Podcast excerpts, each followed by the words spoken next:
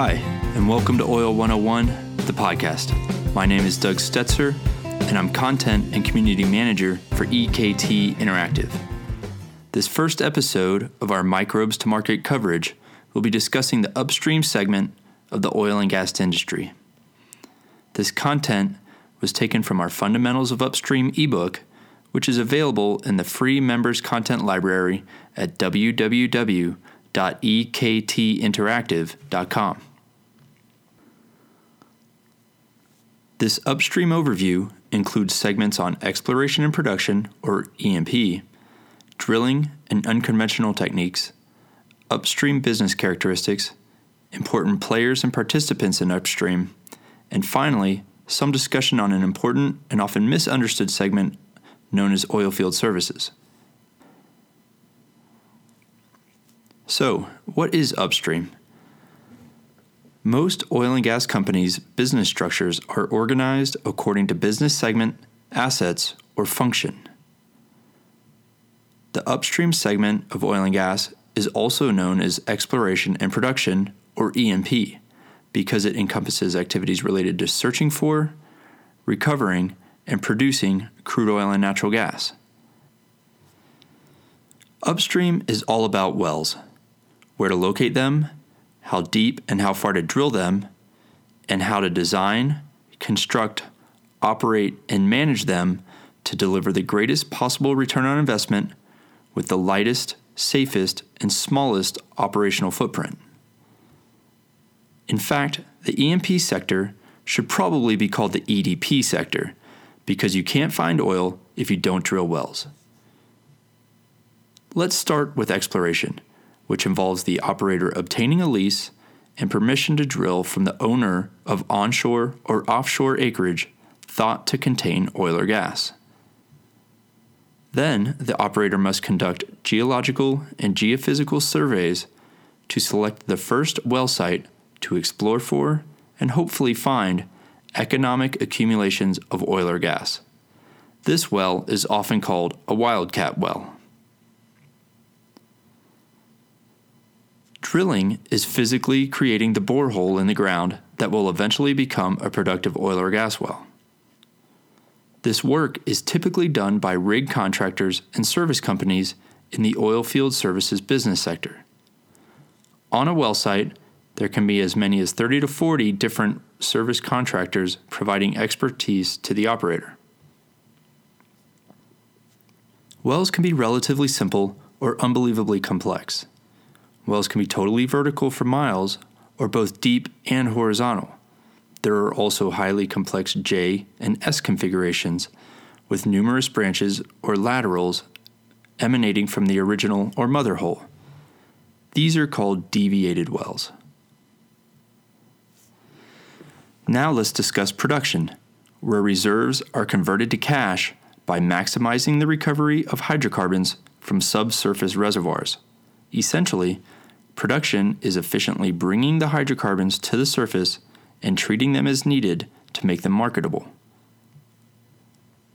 So that's the basics of E&P. We will drill deeper into each of these operations in the complete Oil 1 course at a later date. Now, let's talk about unconventional resources, clearly the hottest topic in oil and gas over the last decade.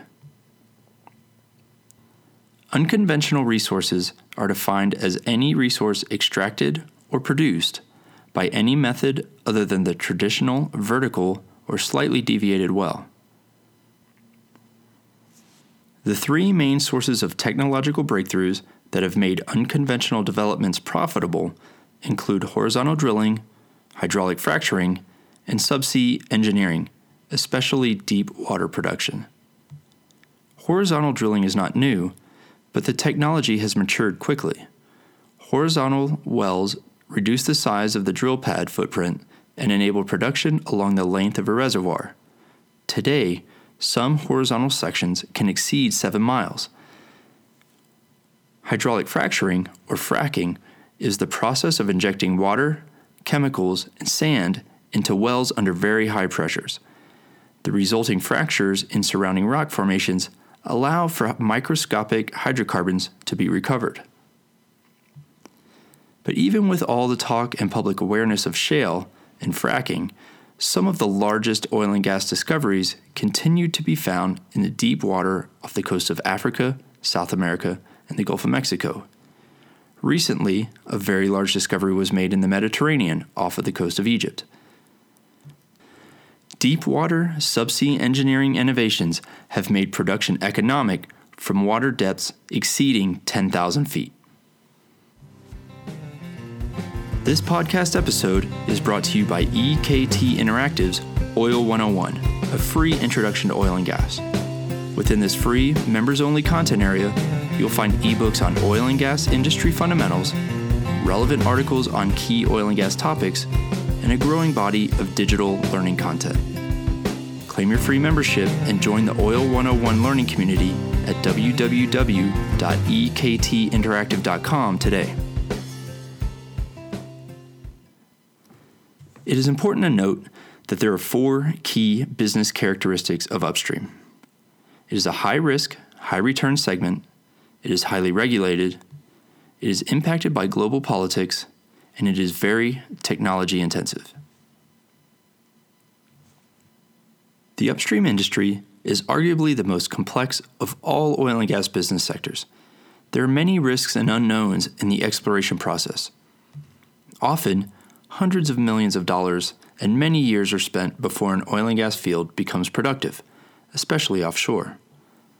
The upstream segment is regulated in terms of production, access to reserves, pricing and taxation, and more and more stringent environmental regulations. Upstream is a global business. Politics between producing nations and major oil companies can be very complicated.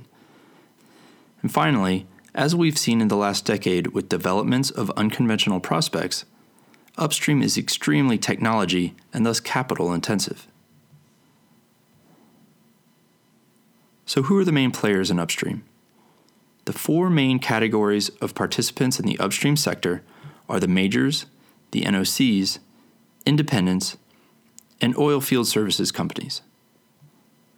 Major oil companies, also called integrated oil companies, also operate assets in other segments of the industry. These companies include the prominent global brands that you are familiar with, including ExxonMobil, BP, Chevron, and Shell.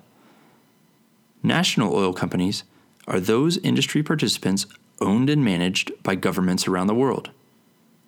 These include Saudi Aramco in Saudi Arabia, Pemex in Mexico, and many others.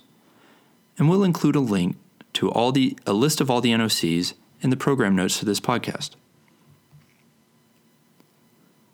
Independents exist in each segment of the oil and gas industry.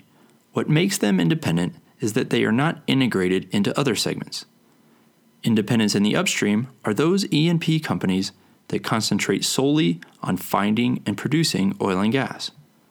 Examples include Apache and Anadarko, but there are many others.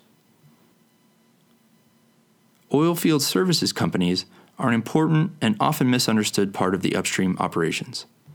This sector includes those companies that provide the specialized equipment, services, and technical skills needed for exploring, drilling, completing, testing, producing, and maintaining crude oil and natural gas wells. Oilfield services and supply companies do not typically produce oil and gas or own the assets that contain hydrocarbon reserves.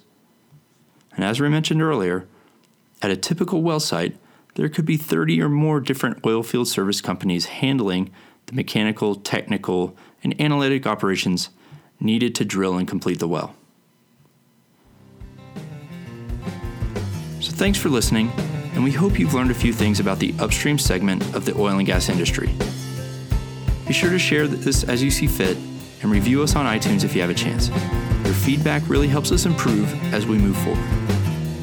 If you want more information about our Oil 101 Microbes to Markets content, go to www.ektinteractive.com and register to access our free content library. Thanks again, and we'll see you next time.